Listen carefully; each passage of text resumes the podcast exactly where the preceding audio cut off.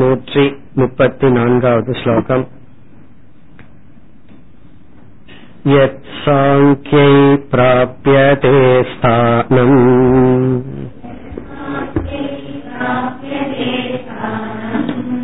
तद्योगैरपि गम्यते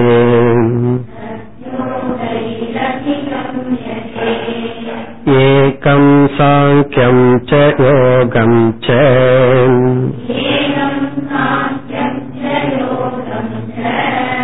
यः पश्यति स पश्यति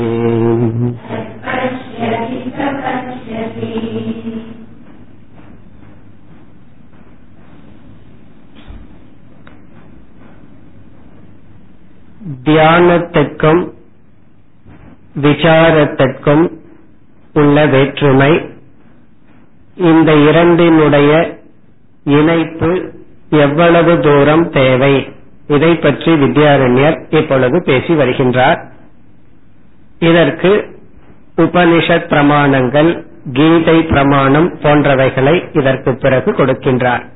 முதலில் கீதையிலிருந்து பிரமாணம் கொடுக்கின்றார். கீதையில் பகவான் விசார பிரதானமான சாதனையை சாங்கியம் என்று சொன்னார். பிறகு தியானம் ஜபம் கர்மயோகம் போன்ற சாதனைகளை யோகம் என்ற சொல்லில் குறிப்பிட்டார். பலர் தவறாக என்ன நினைக்கின்றார்கள்? யோகத்தின் மூலமாக பிரம்மத்தை அடைய முடியும். விசாரத்தின் மூலமாக பிரம்மத்தை அடைய முடியும். இது போன்ற பல மார்க்கங்கள் பிரம்மத்தை அடைவதற்கு அல்லது மோட்சத்தை அடைவதற்கு. ஆனால் சாஸ்திரத்தில் இந்த பல என்பதை பல படிகள் என்று புரிந்து கொள்ள வேண்டும்.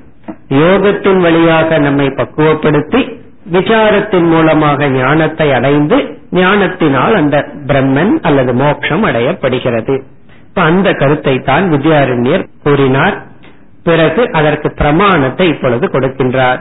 எது சாங்கியைகி பிராபியதே ஸ்தானம். எது ஸ்தானம்.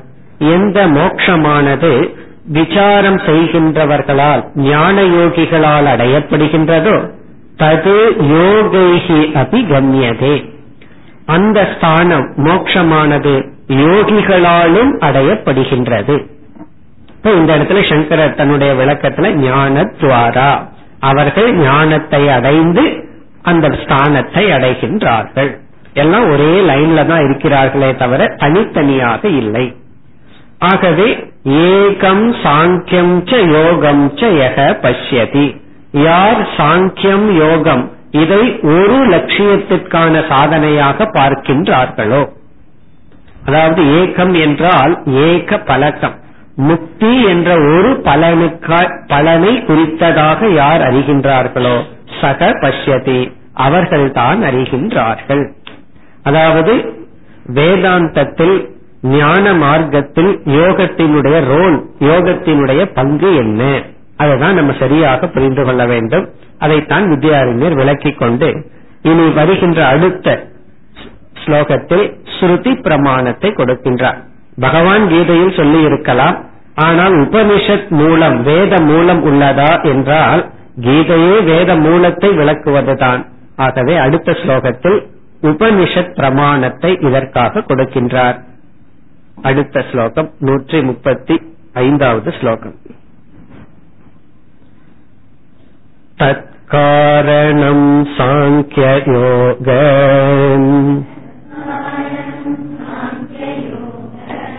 अधिगम्यमिति हि श्रुतिः।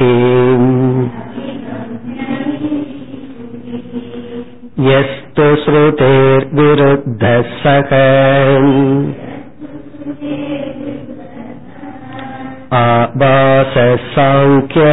आभाससाङ्ख्ययोगयोः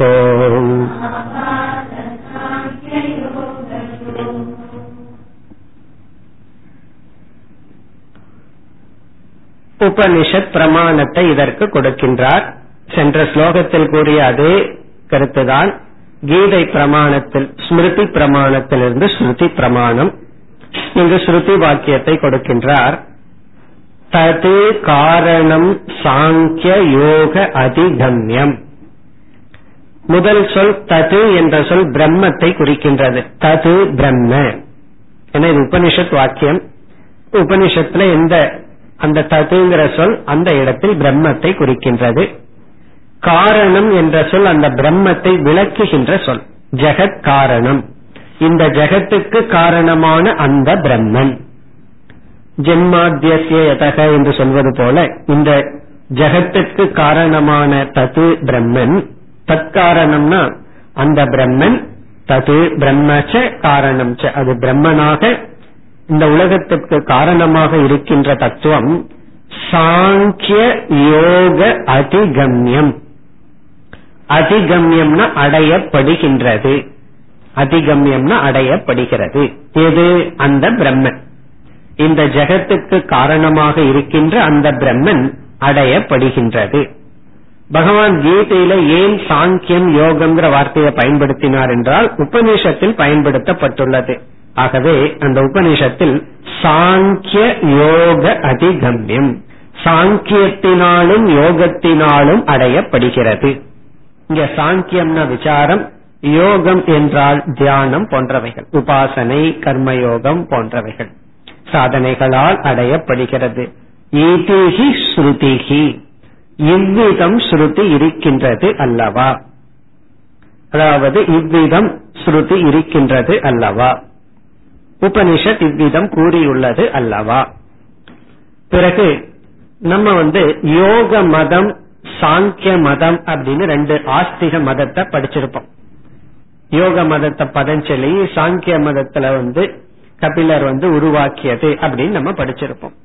ஆகவே ஒரு சந்தேகம் நமக்கு வந்துடலாம் சாங்கிய மதத்தினாலும் மதத்துல என்ன கருத்து பேசுகிறார்களோ பதஞ்சலி யோக மதத்துல என்ன கருத்து பேசுகிறார்களோ அந்த கருத்து தான் உண்மை. அதனால் தான் அடையப்படுமா அப்படின்னு ஒரு சந்தேகம் நமக்கு வந்து விடலாம். அது அல்ல என்று இரண்டாவது வரியில் குறிப்பிடுகின்றார். சாங்கியா பிலாசபி யோகா பிலாசபில என்ன கருத்து சொல்லப்பட்டுள்ளதோ அது வந்து ஸ்ருதிக்கு விரோதமானது. அது இங்கு பேசப்படவில்லை. அதை இரண்டாவது வரியில் குறிப்பிடுகின்றார். எந்த ஒரு அர்த்தக. இனி இரண்டாவது வரையில கடைசி சொல். சாங்கிய யோக யோகோ. சாங்கிய யோகத்தினுடைய ஏக அர்த்தக. எந்த ஒரு அர்த்தமானது கருத்தானது மதமானது சாங்கிய யோக யோக சாங்கிய மதத்தையும் யோக மதத்தையும் மதத்தினுடையதாக உள்ளதோ விருத்தக அர்த்தக. அர்த்தகங்கிறத நம்ம சேர்த்திக்கணும். எந்த ஒரு அர்த்தம்? சாங்கிய யோகர்கள் யோகிகளுடைய எந்த ஒரு அர்த்தம்? ஸ்ருதேகே விருத்தக. ஸ்ருதிக்கு விருத்தமாக உள்ளதோ. எந்த ஒரு பிலாசபி எந்த ஒரு தத்துவம்? சாங்கிய யோகர்களுடைய யோகிகளுடைய எந்த ஒரு தத்துவம்? ஸ்ருதிக்கு விரோதமாக உள்ளதோ? என்ன பெரிய விரோதம்னா முதல் விரோதம் வந்து துவைதம். இவர்கள் எல்லாம் துவைதத்தை பேசுகிறார்கள். ஆத்மனக பகுத்துவம் ஆத்மா பல என்று பேசுகிறார்கள். ஜெகத்தினுடைய சத்தியத்துவத்தை பேசுகிறார்கள். பிரகிருத்தின்னு ஒன்னு அறிமுகப்படுத்தி அது புருஷனுக்கு சமமாக இருக்கிறதுன்னு பேசுகிறார்கள். இந்த பிரகிருதி சத்தியம் ஆத்மா பல இதுதான் முக்கியமான வேறுபாடு. நம்ம வந்து இந்த ஜெகத்தை வந்து நித்தியான்னு சொல்றோம் சைத்தன்யம் ஏக்கம்னு சொல்றோம். இவர்கள் பல சைத்தன்யம் என்று சொல்கிறார்கள். அப்படி விருத்தமான அர்த்தக சக ஆபாசக. அந்த அர்த்தமானது ஆபாசம். இங்க ஆபாசம்னா பொய் அப்படின்னு அர்த்தம். அது உண்மை அல்ல அது வந்து பொய்யான கருத்து. அது வந்து சரியானதல்ல. அப்ப வந்து சாங்கியம் யோகம்ங்கிற வார்த்தை பயன்படுத்தப்பட்டிருந்தாலும் அந்த சாங்கியம் யோகம் அப்படிங்கிற வார்த்தையில விசாரமும் உபாசனை போன்ற சாதனையும் தான் குறிப்பிடப்படுகிறது. சாங்கிய மதமும் யோகிகளுடைய மதமும் குறிப்பிடப்படவில்லை. காரணம் அவர்களுடைய கருத்தானது ஸ்ருதிக்கு விரோதமாக இருக்கின்றது. இனி அடுத்தது வேறு ஒரு தலைப்புக்கு வருகின்றார். இதே டாபிக் தான் இதனுடைய இனி ஒரு தலைப்புக்கு வருகின்றார் அடுத்த ஸ்லோகம் நூற்றி முப்பத்தி ஆறு உபாசனம் நாதி பக்வம்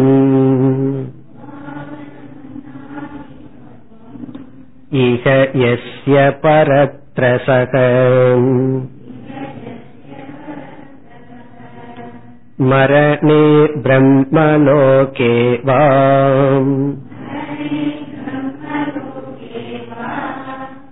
तत्त्वं विज्ञायमुच्यते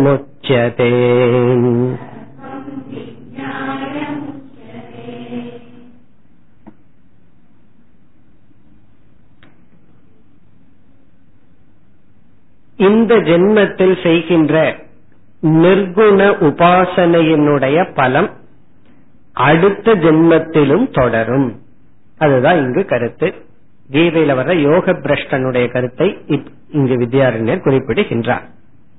அதாவது நிதித்தியாசகனுக்கு எப்படி யோக பிரஷ்டன் ஆக வருவானோ அல்லது ஞான யோகத்திற்கு மிக அருகில் வந்தவன் யோக பிரஷ்டன் ஆவானோ அதே போல நிர்குண உபாசகனும் ஒரு யோக பிரஷ்டனாக இருப்பான் அப்படின்னு சொல்ற அப்படின்னு என்ன? நிர்குண உபாசனை செய்த ஆரம்பிச்சோம்னா அட்லீஸ்ட் யோக பிரஷ்டனாவது மாறிடலாம்னு அர்த்தம்.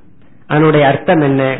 இறந்ததற்கு பிறகும் இந்த சாதனை உடனடியாக தொடரும். அதாவது தொடருங்கிறதுல சந்தேகம் இல்லை எந்த ஒரு கர்மத்தை பண்ணாலும் கர்மத்தினுடைய பலன் அழியாமல் நம்மை தொடரும் அப்படிங்கறதுல டவுட் கிடையாது. ஆனா உடனடியா தொடரணும் அதுதான் முக்கியம். இப்ப வந்து ஒருவர் ஒரு நல்ல யாகம் பண்ணி புண்ணியம் பண்ணியிருக்கார். அந்த புண்ணியம் வந்து நூறு கோடி ஜென்மத்துக்கு பிறகு மேனிபெஸ்ட் ஆகலாம். அது வரைக்கும் பாம்பா புழுவா பிறந்துட்டு இருக்கலாம். அது அதற்கு பிறகு வரலாம். ஆனா யோக பிரஷ்டனுடைய விஷயத்தில் என்ன ஆகிறது? அவன் செய்த சாதனை அடுத்த பிறவியிலேயே மனித ஜென்மம் கிடைத்து அதை தொடர்கின்றான். தொடர்ந்து பிறகு மோட்சத்தை அடைகின்றான். அவனுக்கு இடைப்பட்ட காலமானது பல ஜென்மத்தை எடுத்து துயரப்பட வேண்டிய அவசியம் இல்லை.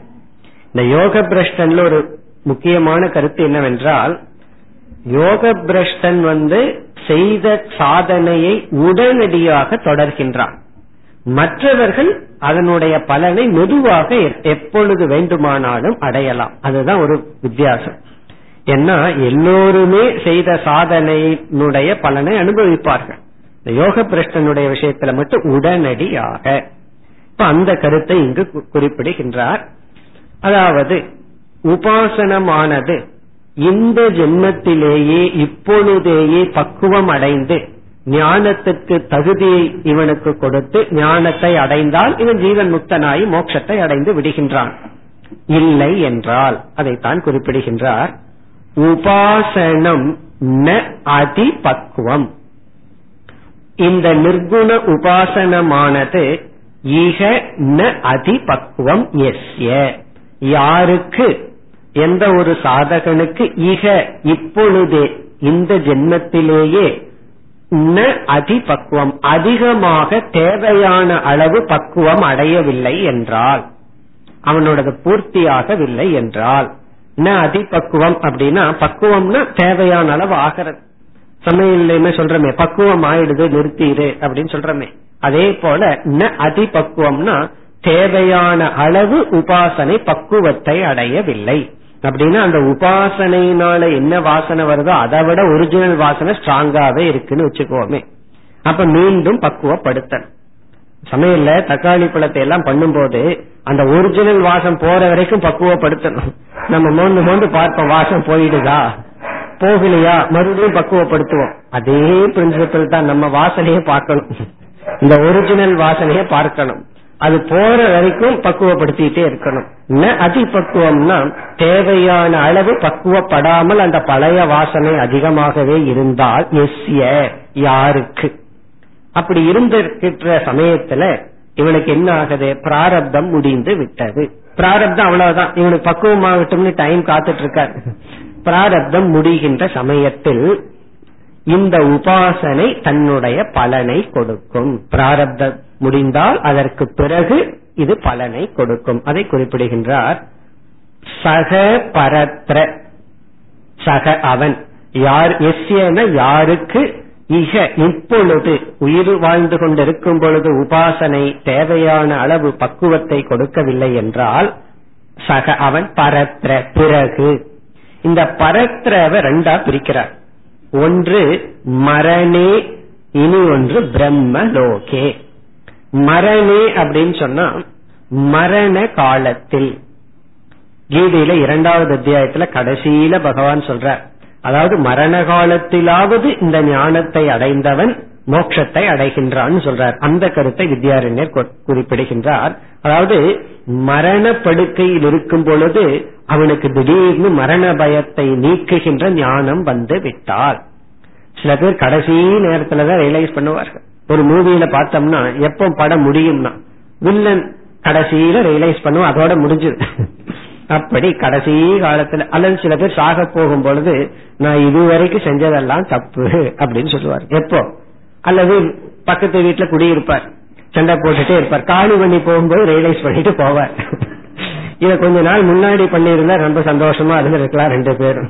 அப்படி மரணே அப்படின்னா கடைசி காலத்தில். அல்ல பிரம்ம லோகேவா அல்லது பிரம்ம லோகத்தில் இவன் இறந்து விட்டான்.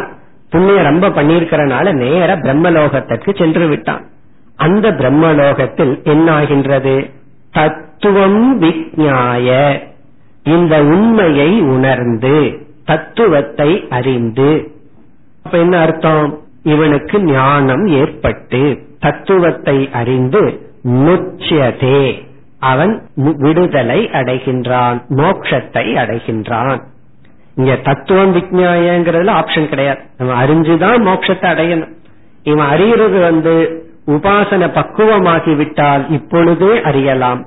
அப்படி இல்லை என்றால் மரண காலத்தில் அல்லது பிரம்மலோகத்தில் இவன் வந்து இந்த உண்மையை அறிந்து இறக்கின்றான். அப்ப கடைசி காலம் வரை இவன் இதை நினைத்து கொண்டு பிறகு பிரம்மலோகத்திற்கு சென்றால் இவன் வந்து அந்த லோகத்தில் உள்ள பொருள்களினால் ஈர்க்கப்படாமல் அங்கு இவன் இந்த பாவத்திலேயே இருந்து ஞானத்தை அடைந்து மோட்சத்தை அடைகின்றான். பிறகு வந்து இந்த ஜென்மத்துல நம்ம ஒன்றை தீவிரமா நினைச்சிட்டு இருக்கிறது அடுத்த ஜென்மத்திலும் தொடருங்கிறதுக்கு என்ன பிரமாணம்? கீதையிலிருந்து பிரமாணத்தை கொடுக்கின்றார். அடுத்த ஸ்லோகத்தில். यं यं वापि स्मरन् भावम् त्यजत्यन्ते कलेवरम् तन्तमे वैति यच्चित्तः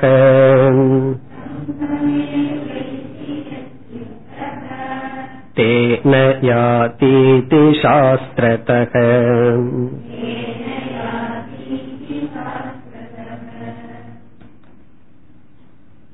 சென்ற ஸ்லோகத்தில் கூறினார் பிரம்மலோகத்துக்கு இவன் சென்று அங்கு தத்துவத்தை அறிந்து முக்தியை அடைகின்றான் அப்படின்னு வித்யாரண்யர் சொன்னார். உடனே நம்ம வித்யாரண்யர்கிட்ட கேட்கலாம். இதெல்லாம் உங்களுக்கு எப்படி தெரியும்? நீங்க பிரம்மலோகத்துக்கு போய் இங்கிருந்து வந்தவங்களை எல்லாம் முக்தி அடைஞ்சவங்களை பார்த்துட்டு வந்தீர்களான்னு நம்ம கேட்கலாம். உடனே வித்யாரண்யர் பதில் சொல்ற இப்படியெல்லாம் நான் சொல்வதற்கு காரணம் இப்படி சொல்கின்ற சாஸ்திரத்தின் அடிப்படையில்.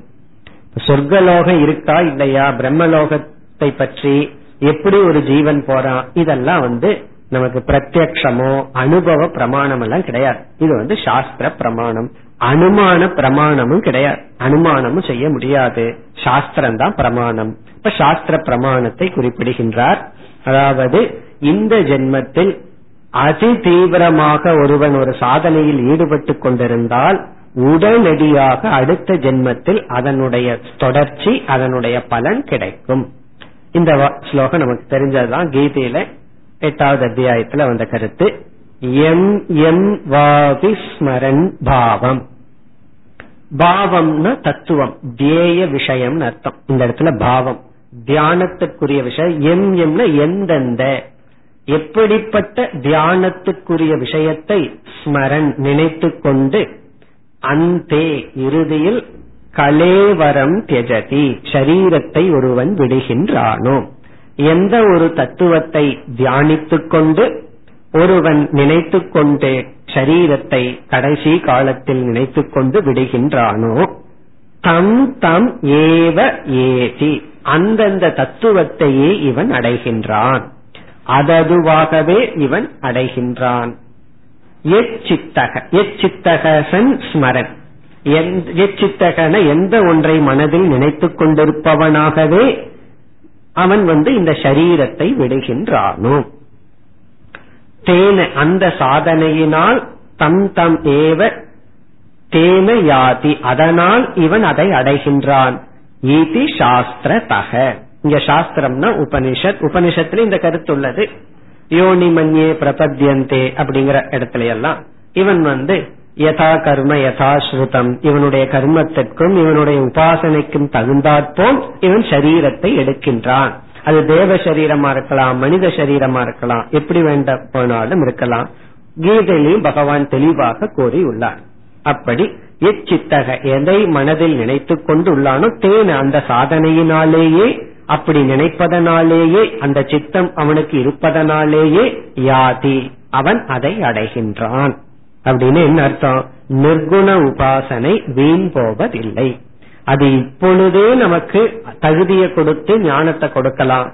அல்லது மரண காலத்தில் கொடுக்கலாம். அல்லது பிரம்மலோகத்திற்கு நம்மை அழைத்து சென்று அங்கு நமக்கு ஞானத்தை கொடுக்கலாம். இப்ப நிர்குண உபாசனைக்கு எவ்வளவு பலன் இருக்கு? உடனடி பலன் கடைசி காலத்துல பலன் அல்லது இறந்ததற்கு பிறகும் நமக்கு வந்து விதேக முக்தியை கொடுக்கின்ற பலன். இப்படி நிர்குண பிரம் உபாசனைக்கு பலன் உண்டு. நமக்கு இனி ஒரு சந்தேகம் வரலாம். சகுன உபாசனைக்கு தானே இந்த நியாயம். சகுன பிரம்மத்தை தியானித்தா அடுத்த பிறவியில அது சம்பந்தமா நம்ம போலாம். நிர்குண பிரம்ம உபாசனைக்கு இந்த நியாயம் உண்டா? என்றால் அடுத்த ஸ்லோகத்தில் நிர்குண உபாசனைக்கும் இதே நியாயம்தான் என்று சொல்றார். சகுண உபாசனைக்கு என்ன நியாயமோ அதே நியாயம்தான் நிர்குண உபாசனைக்கும். இதில் இந்த இரண்டு உபாசனைக்குள்ளும் வேற்றுமை இல்லை என்று குறிப்பிடுகின்றார். அடுத்த ஸ்லோகம் நூற்றி முப்பத்தி எட்டு.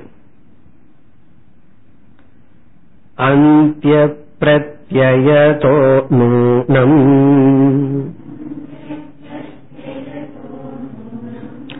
वादिजन्म तथा सती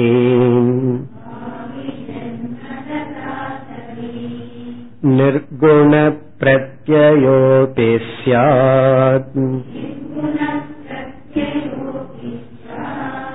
सकुणोपासने यथा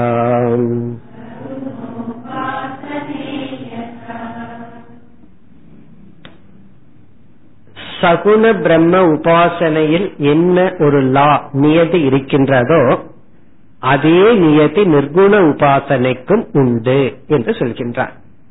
இந்த உபாசிய தேவதை சகுணம் நிர்குணம் என்ற வேற்றுமை இருந்தாலும் சகுண உபாசனைக்கு உரிய பலன் உரிய நியதிகள் நிர்குண உபாசனைக்கும் உண்டு. ஆகவே இங்க சகுண உபாசனை எக்ஸாம்பிள் உதாகரணம் ஆகி விடுகிறது. இப்ப சகுன உபாசனையில என்ன ஒரு நியதி என்றால் அந்திய பிரத்யம் அந்திய பிரத்யம்னா கடைசி காலத்தில் நம்முடைய மனதில் உள்ள என்ன ஓட்டங்கள். முதல் சொல் வந்து அந்திய பிரத்யய தக பிரத்யம்னா எண்ணம். அந்தியம் என்றால் இறுதி. இந்த இடத்துல நம்ம எப்படி புரிந்து கொள்ளக்கூடாது? மரண தருவாயில் கடைசி எண்ணம் அப்படின்னு புரிஞ்சுக்க கூடாது. லாஸ்ட் தாட் அப்படின்னு நினைச்சுக்க கூடாது. நம்ம பொதுவா என்ன நினைப்போம்? லாஸ்ட் தாட் தான் நம்ம வந்து அந்த அந்த அந்த இடத்துக்கு எடுத்து செல்லும். அதனால கடைசியா திடீர்னு நாய பாத்திரக்கூடாது எதையாவது பாத்திரக்கூடாது அப்படின்னு பயந்துக்க வேண்டாம். லாஸ்ட் தாட் அப்படி அர்த்தம் இல்ல அந்தியம்னா கடைசி காலத்தில் எதை நாம் அதிகமாக நினைத்துள்ளோமோ அதுதான் அந்த மரண காலத்துல எந்த பிரத்யம் அதிகமாக நம்முள் இருந்து கொண்டு இருந்ததோ. ஏன்னா லாஸ்ட் தாட் எது வேண்டுமானாலும் இருக்கலாம். இந்த உறவினர்கள் சும்மாவா இருப்பாங்க. அந்த நேரத்துல தான் வந்து இன்ட்ரோடியூஸ் பண்ணிக்கோங்க என்ன அடையாளம் தெரியுதா? நான் யாருன்னு தெரியுதா? அவருக்கு தெரிஞ்சுட்டு அதுல ஒரு சந்தோஷம் பார்த்து இந்த நேரத்துல என்ன ஞாபகம் வச்சிருக்கான்? அவன் ஞாபகம் வச்சுட்டு வயிறு எரிஞ்சிருக்கல. அது வேற விஷயம். இப்படி எல்லாம் செய்வார்கள். அந்த கடைசி காலத்துல கடவுளை தெரியுதான்னு சொல்றதை விட்டுட்டு என்ன தெரியுதா உன்ன தெரியுதா இது யார் வந்திருக்கான்னு பாருன்னு சொல்லி என்ன செய்வார்கள்? டார்ச்சர் செய்வார்கள். அப்படி அப்ப என்ன பண்ணுவோம்? நம்ம ஏரியாவும் கடைசியில யாரையாவது பார்த்துட்டு போயிருப்போம். அப்படி பொருள் அல்ல. அந்திய கால அந்திய காலத்தில் எதை நாம் அதிகமாகவே நினைத்து கொண்டிருந்தோமோ அதன் அடிப்படையில் நூனம் நூனம் அப்படின்னா டெபினெட்லி கண்டிப்பாக பாவி ஜென்ம யதா. பாவி ஜென்மன அடுத்த ஜென்மம் அதன் அடிப்படையில் கண்டிப்பாக எப்படி அமைகின்றதோ.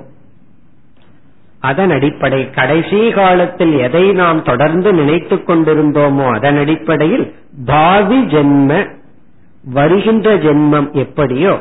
ததாசதி அவ்விதமே நிர்குண பிரத்யய அதி சியாத்.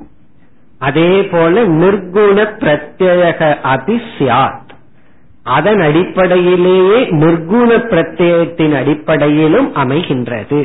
எதை போல சகுண உபாசனே யதா. எவ்விதம் சகுண உபாசனையில் அமைகிறதோ அவ்விதம். சகுண உபாசனைக்கு என்ன நியமமோ அதே போல நிர்குண உபாசனைக்கும் அதே நியமம் தான் அப்ப நிர்குண உபாசனையில நமக்கு என்ன கிடைக்கும்னா ஒன்னா பிரம்மலோகம் கிடைக்கும். அங்க போய் நம்ம வந்து தத்துவத்தை அறிவோம். அல்லது இதே ஜென்மத்துல மரண காலத்தில் அல்லது பக்குவம் ஆகிவிட்டால் இந்த ஜென்மத்தில் இப்பொழுதே ஞானத்தை அடைந்து மோட்சத்தை நாம் அடைந்து விடுவோம். இந்த ஸ்லோகத்தில் என்ன சொல்றார்? நிர்குண உபாசனைக்கும் சகுண உபாசனைக்கும் சில ஒற்றுமைகள் உண்டு. முழுமையாக வேறுபடுவதில்லை. சகுண உபாசனையில சில நியமங்கள் இருக்கு. அதே நியமம் தான் நிர்குண உபாசனைக்கும். இந்த கருத்துக்கள் எல்லாம் நிர்குண உபாசனை இறந்ததற்கு பிறகும் பலனை கொடுக்கும். அந்த கருத்து. இதுவரைக்கும் வந்து நிர்குண உபாசனை உயிரோடு இருக்கும் பொழுதே நமக்கு மோட்சத்தை கொடுக்கும்னு சொன்னார். இதற்கு பிறகு என்ன சொல்கின்றார்? நிர்குண உபாசனை இறந்ததற்கு பிறகும் நமக்கு மோட்சத்தை கொடுக்கும். அதாவது பிரம்மத்தை அடைய வைக்கும் அப்படிங்கிற கருத்தை குறிப்பிடுகின்றார். அந்த பலன் வந்து கண்டிப்பாக உண்டு. அதுதான் இங்க நமக்கு கருத்து. ஏன்னா பலன்லயே சந்தேகம் வந்ததுன்னா சாதனையில ஸ்ரத்த போயிடும் கஷ்டப்பட்டு நிர்குண உபாசனை பண்ணி நான் வந்து எங்கும் போகாம போயிருவனோ சகுன உபாசனை பண்ணாவது வைகுண்டத்துக்கோ அல்லது வந்து கைலாசத்துக்கோ போயிருப்பேன். இந்த நிர்குண உபாசனை பண்ணோம்னா நிர்குணம் எங்க இருக்கு எங்க போறது அப்படின்னு ஒரு சந்தேகம். அது நடனத்துல சொல்லுவார்கள். அதாவது ஒவ்வொரு சகுனத்திற்கும் ஒவ்வொரு சைன் இருக்கும். நிர்குணத்தை பத்தி சொன்னா என்ன சைன்னா கைய விரிச்சுக்கிறதா? அப்படியே மேல பார்த்து கைய விரிச்சுக்கிறதா. என்ன சொல்றது? இப்ப மீன் சொன்னா அதுக்கு ஒரு சைன் இருக்கு. ஒவ்வொன்றுக்கும் ஒரு சைன் நிர்குண பிரம்மத்தை வர்ணிக்கிற பாட்டுக்கு டான்ஸ் ஆகணும்னா என்ன பண்ணணும்னா என்ன பண்ணுவீங்கன்னு கேட்டதுக்கு கைய விரிச்சுட்டு நின்றுவோம் அப்படின்னு. அப்படி நிர்குணத்தை நினைக்கும் போது எங்க போறது ஒரு பெரிய சந்தேகம் வரலாம். அதுவும் எதுவும் இல்லையே நிராலம்பம் அப்படின்னு எல்லாம் சொல்லும் போது நம்மளும் ஆலம்பம் இல்லாம போயிருவோமான்னு சந்தேகம் வரும் பொழுது வித்யாரிணியர் இவ்விதம் பதில் கொடுத்தார். இனி அடுத்த ஸ்லோகத்தில் வேறொரு சந்தேகம் அதற்கான பதில். நூற்றி முப்பத்தி ஒன்பதாவது ஸ்லோகம். நித்ய நிர்குணரூபம் ததே.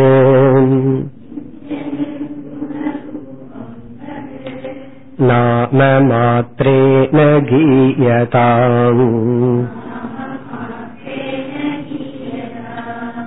अर्थतो मोक्ष एवेशः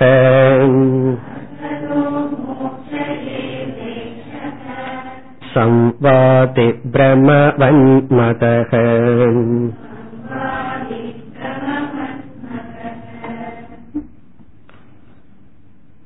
இங்கு ஒரு சந்தேகம் பூர்வபக்ஷம் என்ன சொல்கின்றான்? நிர்குண பிரம்மத்தை உபாசித்தால் நிர்குண பிரம்மத்தை வேண்டுமானால் நாம் அடையலாம்.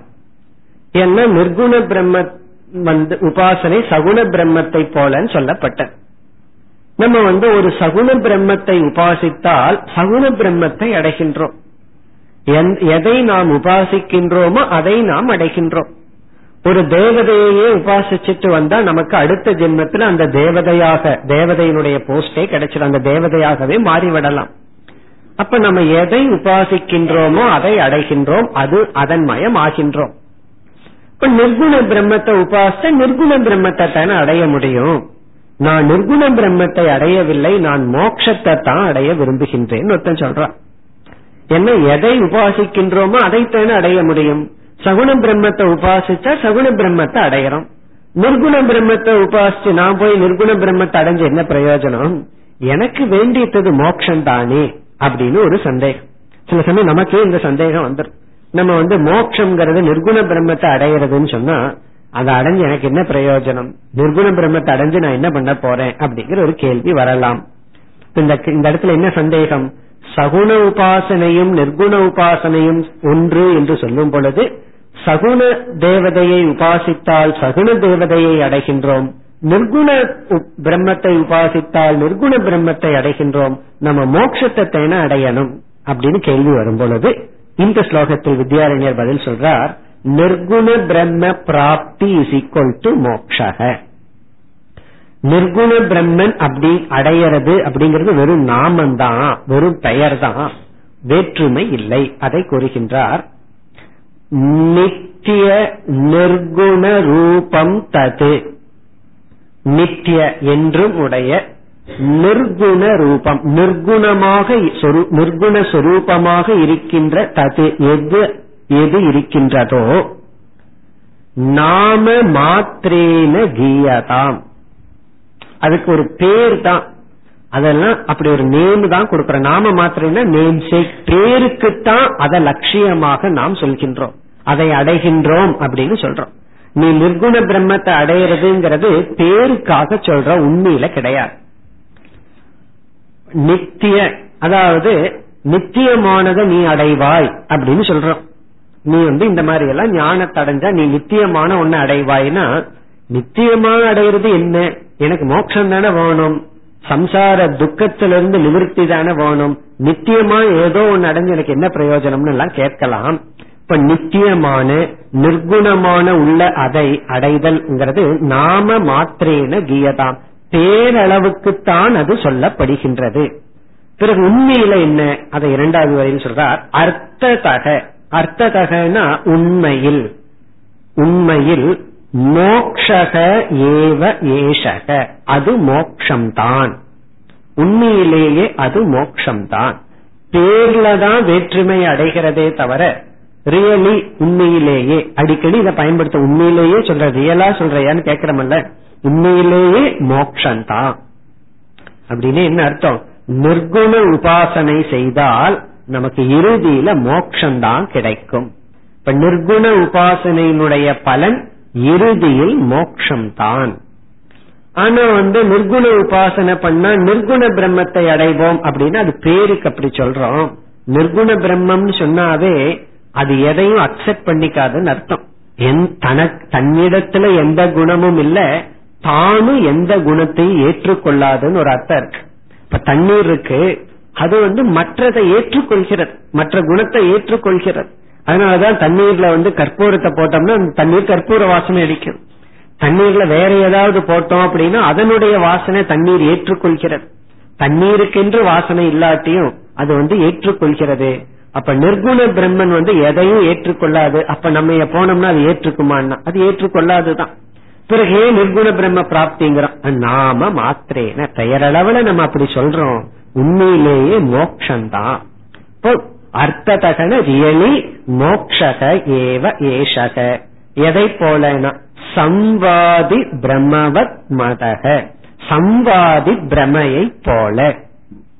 இந்த சம்வாதி பிரம்ம வந்து கடைசியில ஞானமாக்கி நமக்கு நல்லதை கொடுக்குது. ஆனாலும் ஆரம்பத்துல பிரம அப்படின்னு நம்ம சொல்லிடுறோம். ஆனா உண்மையிலேயே என்ன? அது பிரம்ம கிடையாது. இறுதியில அது உண்மையான ஞானத்தை கொடுப்பது போல. அதற்கு முன் ஸ்டேஜ்ல அதை சம்வாதி பிரமைன்னு சொல்றோம்.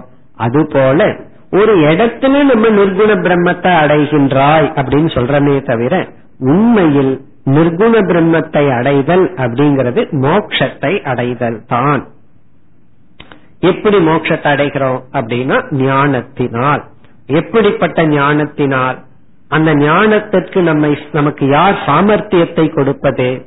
அதை அடுத்த ஸ்லோகத்தில் குறிப்பிடுகின்றார்.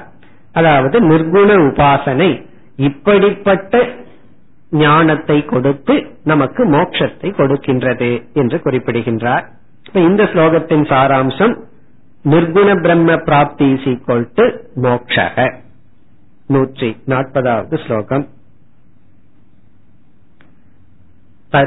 तत्सामर्थ्या जायते धीः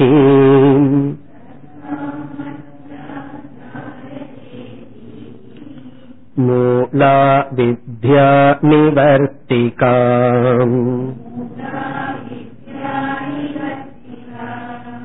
अविमुक्तोपासनेन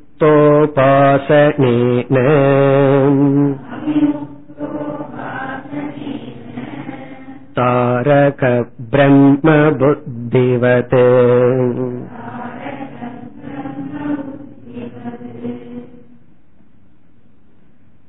இந்த ஸ்லோகத்தில் நிர்குண உபாசனை என்ன செய்து நமக்கு மோட்சத்தை கொடுக்கின்றது. தத் சாமர்த்தியாத் தத் சாமர்த்தியம் அதனுடைய சாமர்த்தியத்தினால் அதனுடைய நிர்குண உபாசனையினுடைய தஸ்ய நிர்குண உபாசனசிய சாமர்த்தியாத் அதற்கு இருக்கிற ஒரு தனி ஸ்ட்ரென்த் அதனுடைய சாமர்த்தியத்தினால் தீஹி ஜாயதே. தீஹின ஞானம் அறிவு ஜாயதேன வருகின்றது தோன்றுகிறது. தீஹி ஜாயதே. ஞானமானது தோன்றுகிறது அறிவானது தோன்றுகிறது. புத்தி தோன்று எப்படிப்பட்ட அறிவு? அந்த அறிவுக்கு ஒரு ஒரு லட்சணம். ஞானத்திற்கு ஒரு விசேஷனம். மூல அவித்யா நிவர்த்திகா. மூலா வித்யா நிவர்த்திகா. நிவர்த்திக்கான நீக்குகின்ற அவித்யான அஜானம் மூல அவித்யானா மூலமான பிரம்மத்தை பற்றிய பிரம்மத்தை பற்றிய அஜானம் மூல அவித்யான பிரம்ம அஜானம் நிவர்த்திகா. இப்ப வந்து சில அஜானமும் கூட ஒரு ஆங்கிள் அஜானம் தோன்றுவதில்லைன்னு சொல்றோம் ஆனாலும் யோசிச்சு பார்த்தா ஒரு நூறு வருஷத்துக்கு முன்னாடி டிவிய பற்றிய அஜானம் பத்தி பேசியிருக்கவே மாட்டோம் என்ன அப்படி ஒரு பொருளே இல்லையே. அப்போ ஒரு புதிய பொருள் வந்துள்ளது. அப்பொழுதுதான் அது சம்பந்தமான அஜானமும் இன்டைரக்டா தோன்றுகிறது. ஏன்னா அந்த பொருள் புதிதா வந்த உடனே ஒருவருக்கு தெரிஞ்சிருக்கு ஒருவருக்கு தெரியல. பிரம்மன் வந்து எப்படின்னா அது எப்ப புதுசா தோன்றுச்சுன்னா அது எல்லா காலத்திலும் இருந்திருக்கு. அதே சமயத்துல அந்த அஜானமும் எல்லா காலத்திலும் இருக்கு. அப்ப எப்பொழுதுமே இருக்கின்ற பிரம்மத்தை பற்றிய அஜானம் வந்து மூல அவித்யா. எல்லாத்துக்கும் மூலமான பிரம்மத்தை பற்றிய ஒரிஜினலா என்றும் இருக்கின்ற ஒரு காலத்தில் தோன்றாத அவித்யா. அதை நீக்குகின்ற தீகி. அந்த அஜானத்தை நிவர்த்திகா நீக்குகின்ற அறிவானது தத் சாமர்த்தியா ஜாயதே. தத் சாமர்த்தியம்னா நிர்குண உபாசனையினுடைய சாமர்த்தியத்தினால் தோன்றுகிறது. எப்படி? அதற்கு ஒரு எக்ஸாம்பிள் இங்கு கொடுக்கப்படுகிறது. இப்ப இரண்டாவது வரையில ஒரு உதாகரணம் கொடுக்கப்படுகிறது. உதாகரணம் வந்து உபனிஷத்திலிருந்து. உபனிஷத்துல வந்து ஜாபால உபனிஷத்தில் ஒருவன் வந்து சிவனை உபாசனை செய்கின்றான். அந்த சிவனுக்கு சகுன ரூபத்தையும் கொடுக்கலாம் நிர்குண ரூபத்தையும் கொடுக்கலாம். இங்கு நிர்குண ரூபமாக சிவ உபாசனை செய்கின்றான். அந்த சிவனுக்கு வந்து அவிமுக்தக அப்படின்னு பெயர். அவிமுக்தன சிவன். அவிமுக்த உபாசனேன. அவிமுக்தன் என்று அழைக்கப்படுகின்ற சிவனை நிர்குணமாக தியானிப்பதன் மூலம் ஒருவனுக்கு என்ன ஞானம் கிடைச்சதா? அந்த உபனிஷத்தில் கிடைத்ததாக உபனிஷத் கூறுகிறது. தாரக பிரம்ம புத்திவது. அவனுக்கு தாரக பிரம்மத்தை பற்றிய ஞானம் ஏற்பட்டது. இங்க புத்தின ஞானம். இங்க சொல்றவன் பிரம்மன் வந்து தாரக பிரம்ம. தாரக பிரம்ம இஸ் ஈக்வல் டு இறுதியில நிர்குண பிரம்ம. தாரக பிரம்மன் நிர்குண பிரம்ம. இங்க தாரகம் அப்படின்னு சொன்னா சம்சார தாரகம் இது ஞானம். சம்சாரத்தை கடக்க வைக்கும் பிரம்மன். தாரகம்னா நம்மை வந்து கடக்க வைப்பது தாண்ட வைப்பது. சம்சாரத்தை தாண்ட வைக்கும் பிரம்மன். சகுன பிரம்மன் இருக்கே அது சம்சாரத்தை தாண்ட வைக்காது. அது சம்சாரத்துக்குள்ள இருக்கிற பிரம்மன். இது வந்து சம்சாரத்தை தாண்ட வைக்கின்ற பிரம்ம புத்தி தோன்றியதோ. அப்ப உபனிஷத்துல சொல்லப்பட்டுள்ளது எப்படின்னா ஒருவன் வந்து சிவனை நிர்குணமாக தியானிக்கும் பொழுது அந்த தியானத்தின் பலனாக சம்சாரத்தை கடக்க வைக்கும் பிரம்மத்தை பற்றிய புத்தி அவனுக்கு வந்தது. என்று எப்படி உபனிஷத்தில் கூறியுள்ளதோ அது போல அது போல இங்கு வந்து ஒருவன் நிர்குண உபாசனை செய்தால் அதன் பலனாக அவன் வந்து மோட்சத்திற்கு வருவான். எப்படி? ஒரு தீகி ஒரு அறிவினார். எப்படிப்பட்ட அறிவு? அந்த நிர்குண பிரம்மத்தை மறைக்கின்ற அவித்தியை நீக்குவதன் மூலமாக. இதுல இருந்து நமக்கு என்ன தெரிகின்றது அப்படின்னா மோக்ஷம் அப்படிங்கிறது நிர்குண பிரம்ம உபாசனை மோக்ஷத்திற்கு துணை புரிகின்றது. எப்படின்னா இப்படி ஒரு ஞானத்தை கொடுத்து. இனி அடுத்த ஸ்லோகத்தில் அந்த மோக்ஷத்தை விளக்குகின்றார். இந்த மோக்ஷம் பொழுது நமக்கு திடீர் திடீர்னு பயம் வந்துடலாம். விவேக முக்தி தான் மோக்ஷம்னு நினைக்க தோன்றும். விவேக முக்தி மோட்சம் அல்ல மோக்ஷம் அப்படிங்கிறது வந்து ஜீவன் முக்தி இப்படிப்பட்ட மனதை அடைதல். ஆகவே பல உபனிஷத்துக்களிலிருந்து மோக்ஷத்தை விளக்குகின்ற அழகான சொற்களை எல்லாம் வித்யாரண்யர் தாயின் பண்ணி நமக்கு அடுத்த ஸ்லோகத்தில் கொடுக்கின்றார். இதெல்லாம் மோக்ஷத்தை ஜீவன் முக்தியை வர்ணிக்கின்ற சொற்கள். நூற்றி நாற்பத்தி ஓராவது ஸ்லோகம். सोकामो निष्काम इति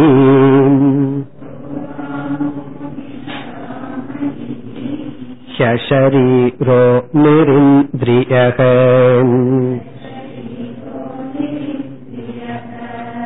अभयम् कीतिमुक्तत्वम्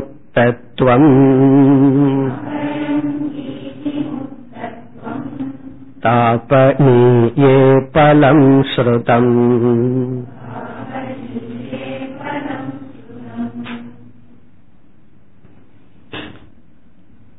இந்த ஸ்லோகம் முக்தியினுடைய லட்சணம் அல்லது முக்திக்கான பிரமாணம் உபனிஷத்துக்களில் மோக்ஷத்தை இவ்விதம் கூறுகின்றது இவ்விதம் வர்ணித்துள்ளது இப்படிப்பட்ட வர்ணனையுடைய மோக்ஷமானது அடையப்படுகின்றது. அதுதான் கருத்து. ஏன்னா இந்த டாபிக் திடீர்னு ஏன் வித்யாரண்யர் எடுத்தாருன்னு ஒரு சந்தேகம் நமக்கு வந்துடலாம் இவ்வளவு நேரம் ஏதோ பேசிட்டு இருந்து திடீர்னு மோட்ச வர்ணனைக்கு வந்து விட்டாரே ஏன் வந்தார் அப்படின்னு சொன்னா அவர் மறந்துட்டு அவுட் ஆஃப் டாபிக் போகல. ஒரு ஒரு கனெக்ஷன் இருக்கு.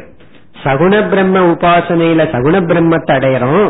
நிர்குண பிரம்ம உபாசனையில நிர்குண பிரம்மத்தை அடையறோம். மோட்சத்தை அடையலையேன்னா அப்ப கனெக்ஷன் கொடுத்தாரு நிர்குண பிரம்மத்தை அடையிறது மோட்சமும் ஒண்ணுதான். அப்ப மோட்சம்னா என்ன? அதை விளக்குகின்றார். இதுதான் மோட்சம். சக அகாமக.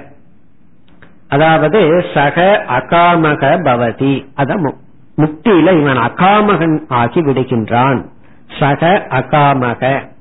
இப்ப யாரிடத்தில் ஆசை இல்லையோ அவன் அகாமக. ந வித்தியதே காமக எஸ்ய. சக அகாமகன்.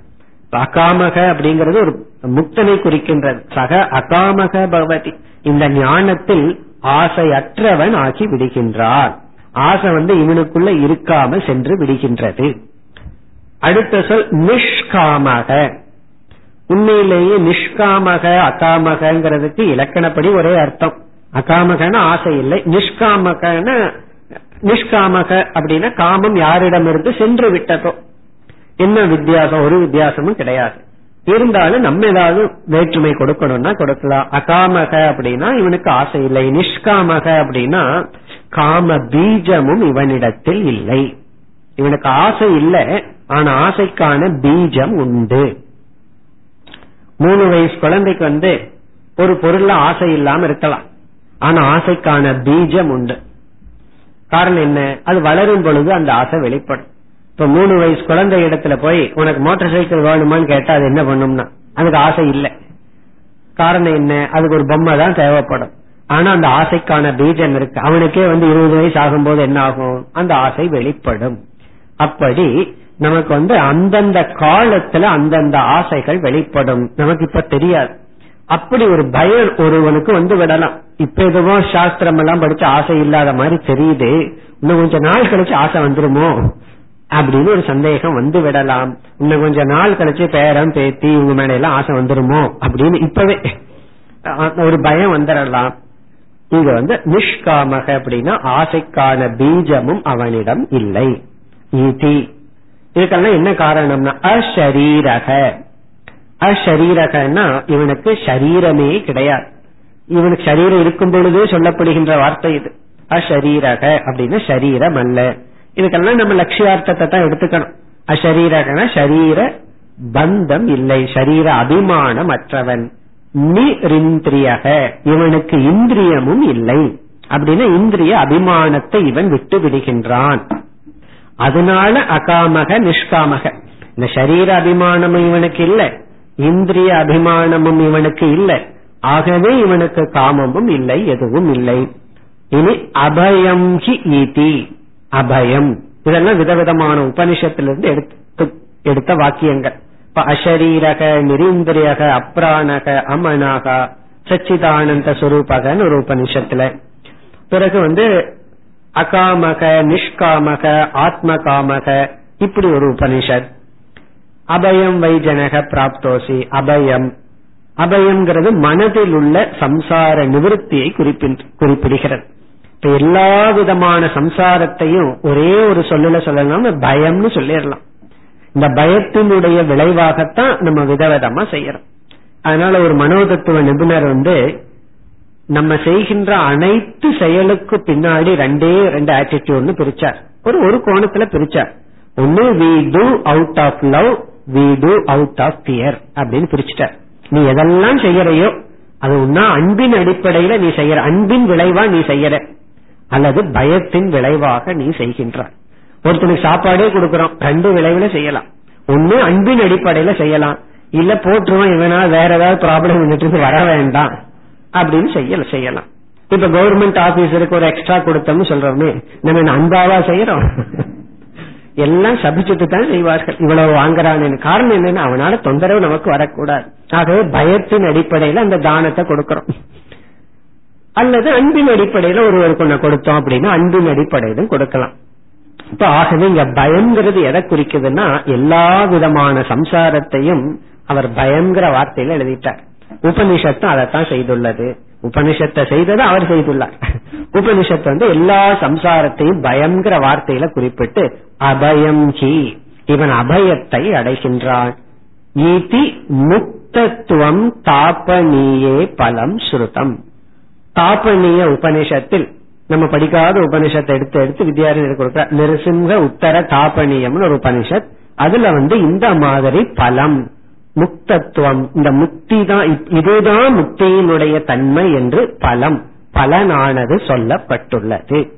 இதுதான் மோக்ஷம். மோக்ஷங்கிறது அபயத்தை அடைதல். இப்படி சொல்லிட்டு வரும் பொழுது உடனடியா வித்யாரண்யருக்கு வேத மந்திரம் ஒண்ணு ஞாபகம் வந்துடுது. நானிய பந்தா வித்யதே அயனாயன்னு சொல்லி அந்த மோட்சத்திற்கு ஒரே ஒரு பாதை தானே அது ராயல் பாத் அப்படின்னு சொல்லுவார்கள். அந்த ஒரே ஒரு பாதையில நடந்து போறதுலயே ஒரு கம்பீரம் இருக்கு. அப்படி அந்த ராயல் பாத்தான ஞான மார்க்கம் ஒன்று தானே அப்படி இருக்கும் பொழுது இந்த நிர்குண உபாசனை என்று எத்தனையோ சாதனைகளை அறிமுகப்படுத்தி விடு விடுகின்றோமே. அப்ப உபனிஷத் வேத சாஸ்திரத்துக்கு விருத்தமா பேசி விடுகின்றோமா அப்படின்னு அவருக்கு ஒரு சந்தேகம்.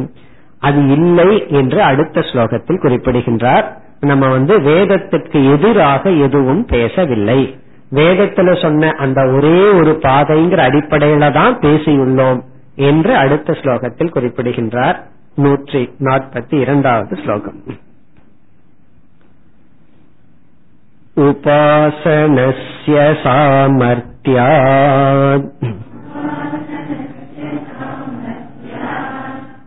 विद्योत्पत्तिर्भवेत्ततः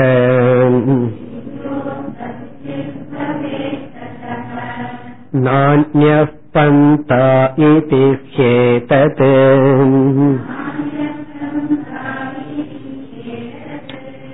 शास्त्रम् नैव विरुध्यते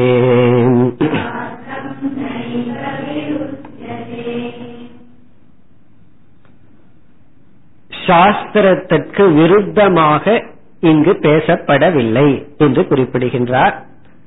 எப்படி பேசப்படவில்லைங்கிறத முதல் வரியில் விளக்குகின்றார். உபாசனசிய சாமர்த்தியாத்.